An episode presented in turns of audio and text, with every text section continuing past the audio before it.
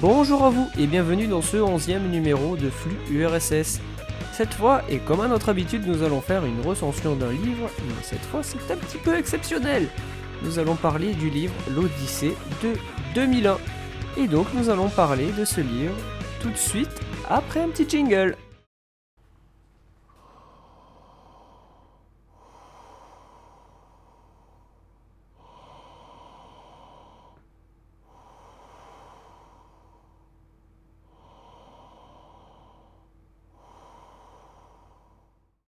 Comme dit en introduction, nous allons parler de l'Odyssée de 2001. C'est dans la collection Collection Positif, Institut Lumière, Acte Sud, et c'est sous-titré suivi de l'entretien avec Stanley Kubrick, et c'est sous la direction de Michel Simon. Et je vais vous lire tout de suite le quatrième de couverture. Le point de vue des éditeurs. 50 ans après sa sortie, 2001, l'Odyssée de l'espace a conservé son pouvoir de sidération, échappant toujours à toute classification et demeurant un film expérimental aujourd'hui encore en avance sur son temps, écrit Michel Simon dans la préface de ce court volume qui revient sur l'œuvre légendaire d'un cinéaste légendaire. Science-fiction, art contemporain, exploration métaphysique ou symphonie visuelle 2001 continue de grandir et de nourrir la plume des critiques et l'imagination des cinéastes jusqu'à Christopher Nolan lors de la mémorable projection du Festival de Cannes 2018. En quelques articles et un entretien avec Stanley Kubrick, Voici un retour sur un moment unique de l'histoire du cinéma, et au sein de la longue collaboration entre l'Institut Lumière et Actes Sud, le premier ouvrage d'une nouvelle collection qui publiera quelques-uns des plus beaux textes de la revue Positif dont ils sont désormais les éditeurs. Avant d'aller plus loin, nous allons contextualiser le film dont nous parlons aujourd'hui. Et de quel film nous parlons? Nous parlons de 2001 L'Odyssée de l'espace, c'est une réalisation de Stanley Kubrick, scénario Stanley Kubrick et Arthur C. Clarke, dont, le film est inspiré en fait de deux nouvelles à l'aube de l'histoire et La Sentinelle. Arthur C. Clarke est un auteur majeur de science-fiction anglaise. Il a sorti énormément d'œuvres de science-fiction, de qualité d'ailleurs, et le roman 2001, L'Odyssée de l'espace, en fait, a été écrit en parallèle de l'écriture du scénario de 2001, L'Odyssée de l'espace, le film, et dont on a d'ailleurs quelques petits changements dans le livre le monolithe est transparent au lieu d'être noir dans le film. Un objet transparent dans un film, c'est pas très super globe. Et d'ailleurs, ils vont à la base vers Saturne et pas vers Jupiter, mais Saturne était plus compliqué à, modéliser à l'époque dans un film. Si, expliquons cela. Comme vous l'aurez compris, le livre parle de critique par rapport au film 2001, l'Odyssée de l'espace. Et c'est vraiment là l'un des points forts du euh, livre. L'entretien de Stanley Kubrick est assez courte. Doit faire, je crois, peut-être une petite vingtaine de pages. Elle permet d'éclairer un petit peu plus euh, sur ce qu'il souhaitait exprimer dans le film, ou ne souhaitait pas exprimer d'ailleurs. C'est là aussi l'un des points forts pas euh, du livre, mais cette fois du film. Et euh, par contre, le, elle, les critiques, elles qui s'étalent bah, quasiment sur 50 ans, on en a qui sont un petit peu après la sortie américaine. Il y en a qui sont a posteriori, donc dans les années 90, voire 2000 même. Et après, on a voilà, une, donc, une postface pourrait-on dire, une conclusion, un prologue, je ne sais pas. Et cette fois-ci, on se place en 2018.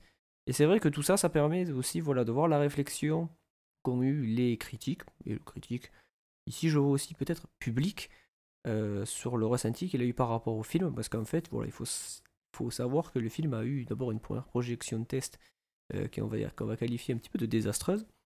Euh, le, film a été amputé à peu près d'une vingtaine de minutes, et à sa sortie, en fait. Donc il est sorti, pour être précis, il est sorti le 3 avril 1968 et le 27 septembre 1968, mais cette fois-ci pour la France. Pour l'avant-première, il y a eu, on va dire, un certain nombre de personnes qui se sont enfuies de la salle, des invités, à peu près 200, 250, dit-on. Et euh, on va dire qu'il a été reçu assez froidement par la critique. Le, public a plutôt sauvé ça. Euh, le film n'a pas été une catastrophe industrielle, mais euh, voilà, on va dire qu'il a eu un petit peu du mal à trouver son, un, public. Mais vous allez le comprendre, je pense que si on en parle encore 50 ans après, c'est que le film a quand même trouvé son public et c'est devenu aujourd'hui une œuvre majeure du cinéma. Alors ce qu'il faut retenir de ce film, et c'est ça qui est bien alors, de ce film, et du livre en général, c'est que déjà, je pense qu'on peut peut-être attaquer que par le... Je vais parler des deux conjointement, je pense que ce sera bâton rompu, comme souvent à mon habitude. Euh, c'est vrai que le livre euh, apporte de, euh, un certain éclairage par rapport au film, par, parce que le film, en fait, pour le schématiser, moi j'appelle ça, c'est une œuvre poétique visuelle. Ça paraît être bizarre comme ça, parce que souvent la poésie, c'est là, avec de l'écriture, avec de la parole, c'est un petit peu faire de l'imaginaire visuel. Alors là, cette fois, on a de la poésie visuelle, c'est un petit peu, un peu bizarre. Bon, on peut avoir ça aussi en peinture, en BD, etc. Enfin, en illustration. Et c'est vrai que là, on arrive quand même sur un segment qui est un petit peu bizarre. Et c'est vrai que le livre apporte une certaine forme d'éclairage par rapport à ça. Parce qu'il y a un, moment dans le livre où, en fait, euh, le critique nous rappelle qu'on est souvent plus orienté par les mots que par le visuel. Ça paraît aussi bête que ça. Et il prend l'exemple de dans le film, il dit Je vais à Clavius, qui est un des cratères qu'on trouve sur la Lune. On leur donne des noms aux cratères. Excusez-moi, c'est comme ça. Et euh, un des critiques disait Mais je ne comprends pas, euh, qu'est-ce donc que Clavius et, voilà. Alors le, mec s'énerve un petit peu, et puis on le voit, on voit aller, les personnages sur la lune, tout ça, etc. dans le film.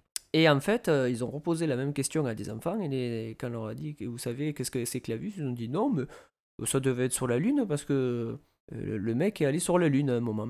Et c'est ça qui est aussi fort, c'est que dans ce film, et c'est peut-être pour ça aussi qui désoriente beaucoup de personnes, c'est qu'en fait, comme c'est un film qui est très peu bavard, je crois qu'il y a juste 40 minutes de dialogue dans tout, le film en entier, euh, alors qu'il dure quasiment une heure, 150 euh, euh, minutes, je crois à peu près.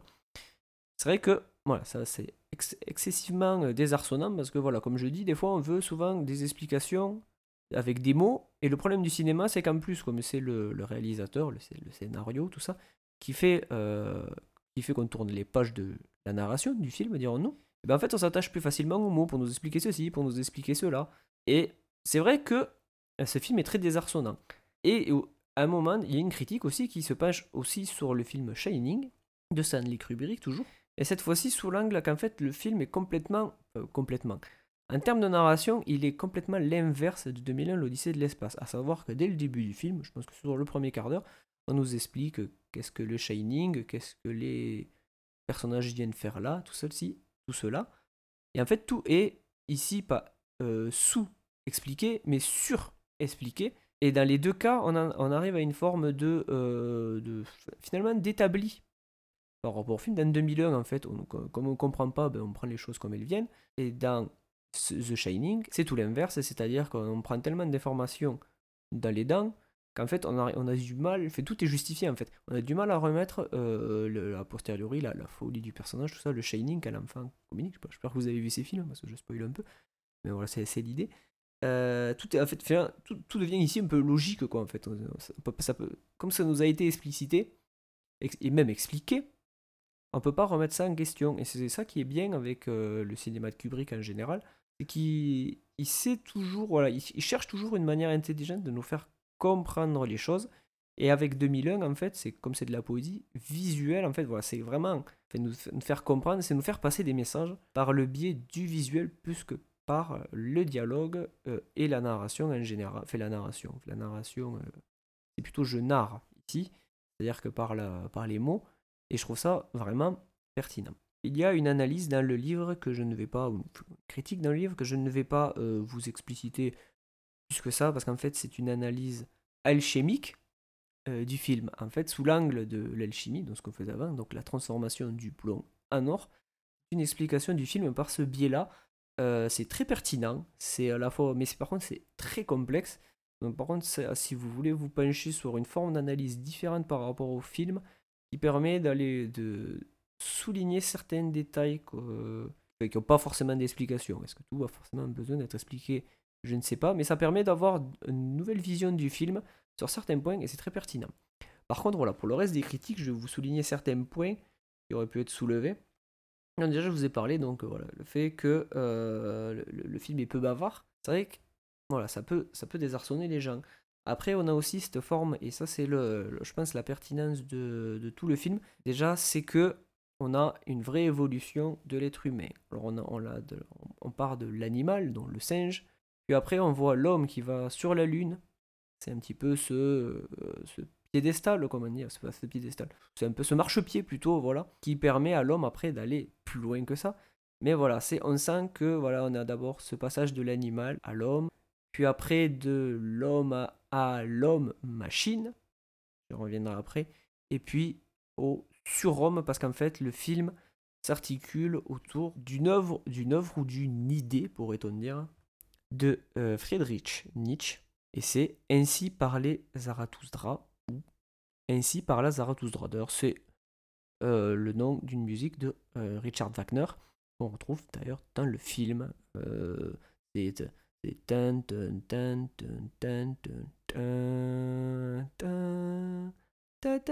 Voilà, je vous la fais à la vite, enfin, parce que j'ai pas envie d'intégrer ça à l'audio en fait, parce que je serais obligé de la mettre en anti, j'ai pas envie.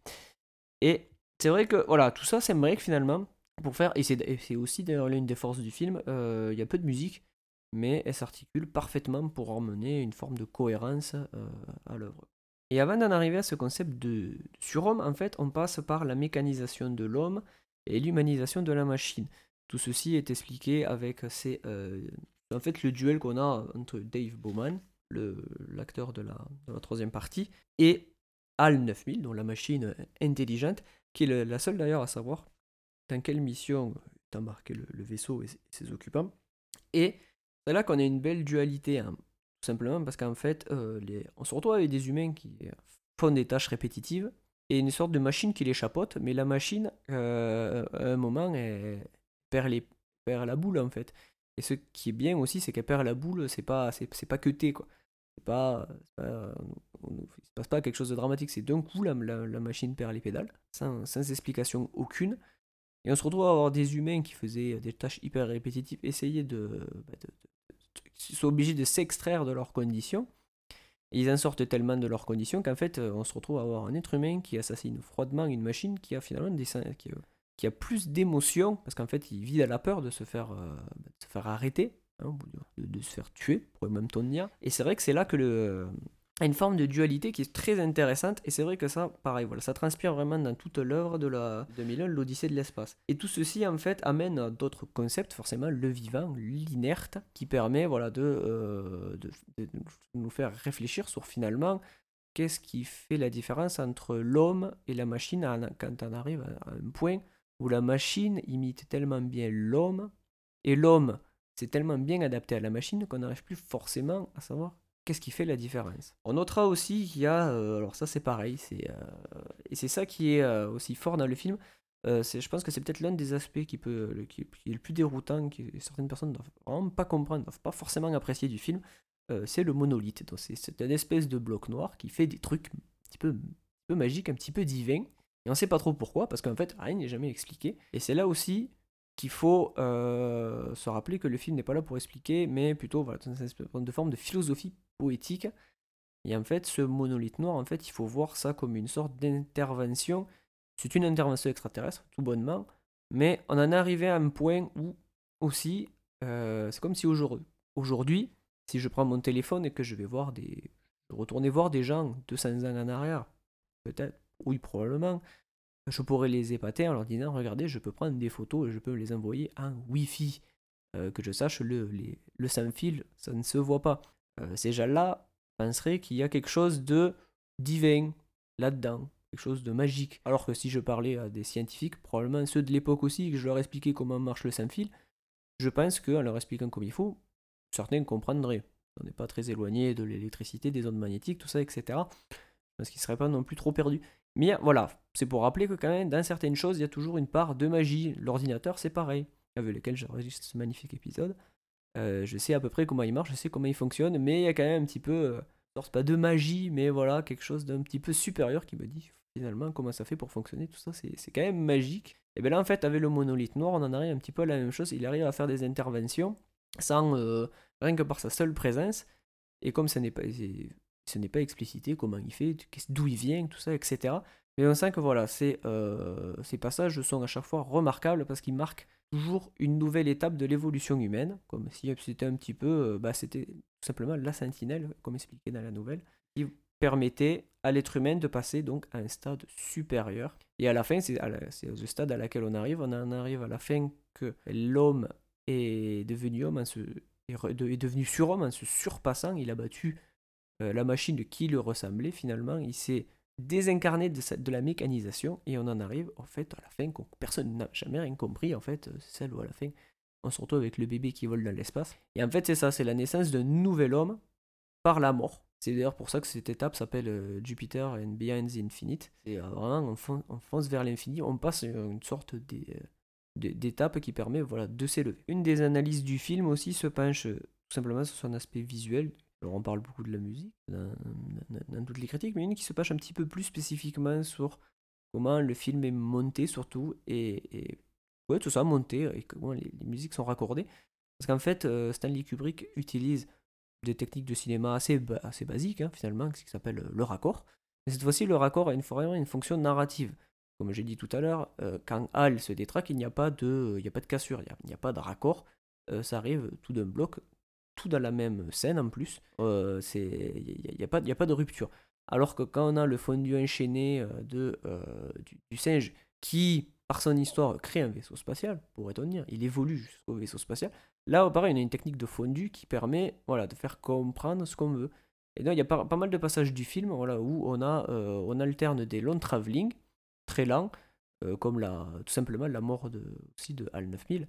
Euh, c'est une scène très longue qui est filmée, qui avait des cadrages très proches, qui est vraiment. Il y a beaucoup de choses qui prennent du temps quand on le voit débrancher.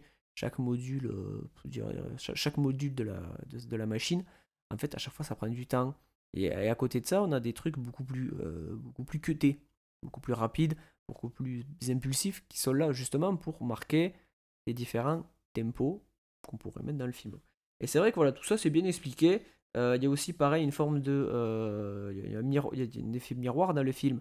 Le, singe à la fin tend la main vers le monolithe et apprend et passe une nouvelle étape. Et à la fin, en fait, on retrouve exactement la même signification quand à la fin euh, Dave Bowman se voit en fait mort, enfin mort, se voit vieillard dans, le, dans, son, lit, quand il, tend la main, il retend la main vers le monolithe. En fait, on a une sorte, encore une fois, de, de chose en image. En fait, faut pas voir le singe comme quelque chose de. C'est juste une, une, étape et on passe à la suivante. Et bien là, c'est pareil, en fait. On passe de l'homme sur son lit de mort, donc l'homme euh, phase terminale, qui peut cette fois-ci évoluer vers une, une, toute nouvelle euh, étape de conscience, dirons-nous, ou d'existence. Et c'est vrai que, voilà, le, le livre permet d'ouvrir de, nouveaux horizons par rapport à ce film, qui est pour moi vraiment une œuvre majeure du cinéma. Alors c'est sûr que, voilà, je, c'est un film que je recommanderais à tout le monde. C'est assez c'est lent déjà, hein, faut pas se cacher. C'est forcément un peu verbeux, et comme c'est peu verbeux, il laisse beaucoup de place à l'interprétation. Mais voilà, en, lisant l'entretien avec Stanley Kubrick, c'était vraiment pour lui une volonté, vraiment pas, pas de faire réfléchir, mais de. Euh, euh, parce qu'il trouve ça peut-être un petit peu prétentieux, mais vraiment de, de laisser les gens un petit peu dans une forme d'expectative qui, voilà, ça permet de voir l'œuvre différemment et justement d'avoir une forme de narration complètement différente et de. Peut-être la finalité, c'est de les faire réfléchir, mais on peut pas dire que voilà, c'est soit le, premier but en soi, c'est vraiment un petit peu de désarçonner euh, les des spectateurs pour euh, justement permettre une forme de, narration un petit peu différente. Et c'est vrai que voilà, le film pose pas mal de jalons comme ça tout au long de, tout au long de son œuvre. Et moi je trouve ça vraiment pertinent. Bon alors je sais pas si j'ai vraiment volonté de raconter plus sur ce... Oh, c'est assez, assez, fin hein, comme livre, il doit faire quoi 140 pages grand maximum. Euh, mais voilà, ça ça m'a permis de me replonger dans euh, cette œuvre qui est 2001 l'Odyssée de l'espace. Alors déjà ça va me permettre de regarder le film, que j'ai déjà vu plusieurs fois, je le regarderai encore avec amour, mais ça m'a donné aussi envie de me, de me pencher sur les œuvres de, ben de Nietzsche, qui sont euh, pas mal, pas mal sur lesquelles se passe pas mal d'idées du film, et aussi forcément le travail de Arthur C. Clarke, qui lui carrément inspire le film, il y a même travaillé dessus, donc il ne fait pas que inspire. Donc alors j'espère que vous avez apprécié ce, ce court épisode de euh, flux URSS. C'était légèrement bordélique, mais c'est vrai que c'est toujours un petit peu compliqué de parler d'un bâton rompu, tout ça, d'un film, surtout qu'il y a... Le, film est quand même assez vague euh, sur ce qu'il veut dire. Il y a quand même des, voilà, il y a des thèmes forts, mais c'est un petit peu à toi aller, euh, aller voir. Bah, c'est comme une forme de... Comme dans la peine, c'est une forme d'analyse en fait. ce qu'on voit dans l'œuvre, c'est tellement vague et subjectif qu'en fait on y voit des choses qu'on a nous.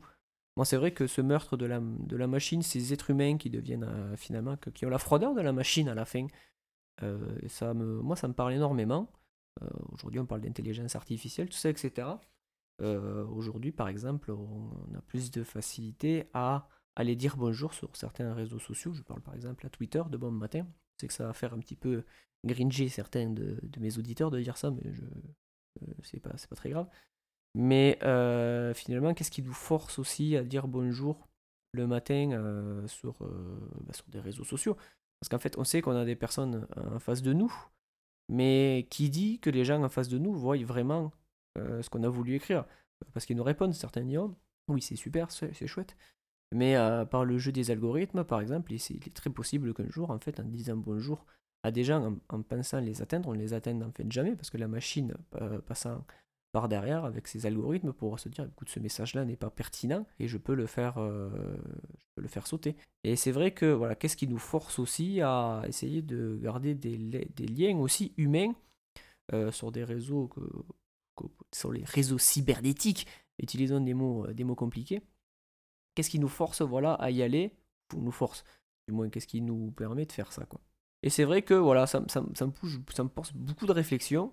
Et je me dis que des fois, c'est peut-être pas plus mal de se pencher sur tout cela, surtout que moi j'adore beaucoup la poésie et la philosophie et la science-fiction. Donc je me dis que tout ça, ça peut être que bien. Alors, euh, finalement, j'aurais fait un podcast plus court que la musique qui va conclure ce podcast. Parce que, à la, conjointement à la sortie de ce podcast, j'ai fait un épisode sur euh, qui est un groupe de progressifs italien, même de métal italien, dirons-nous, et qui se, en fait un triptyque sur l'œuvre euh, basée sur l'œuvre 2001, l'Odyssée de l'espace, le film.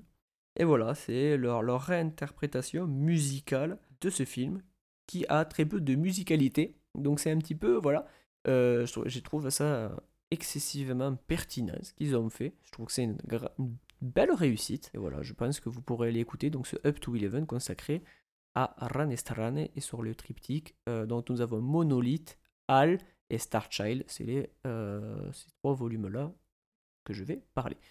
Et pour conclure, nous allons mettre l'un un des morceaux iconiques. Alors certains disent qu'en fait, c'est inspiré de 2001 l'Odyssée de l'espace, mais jamais personne n'a prouvé ça.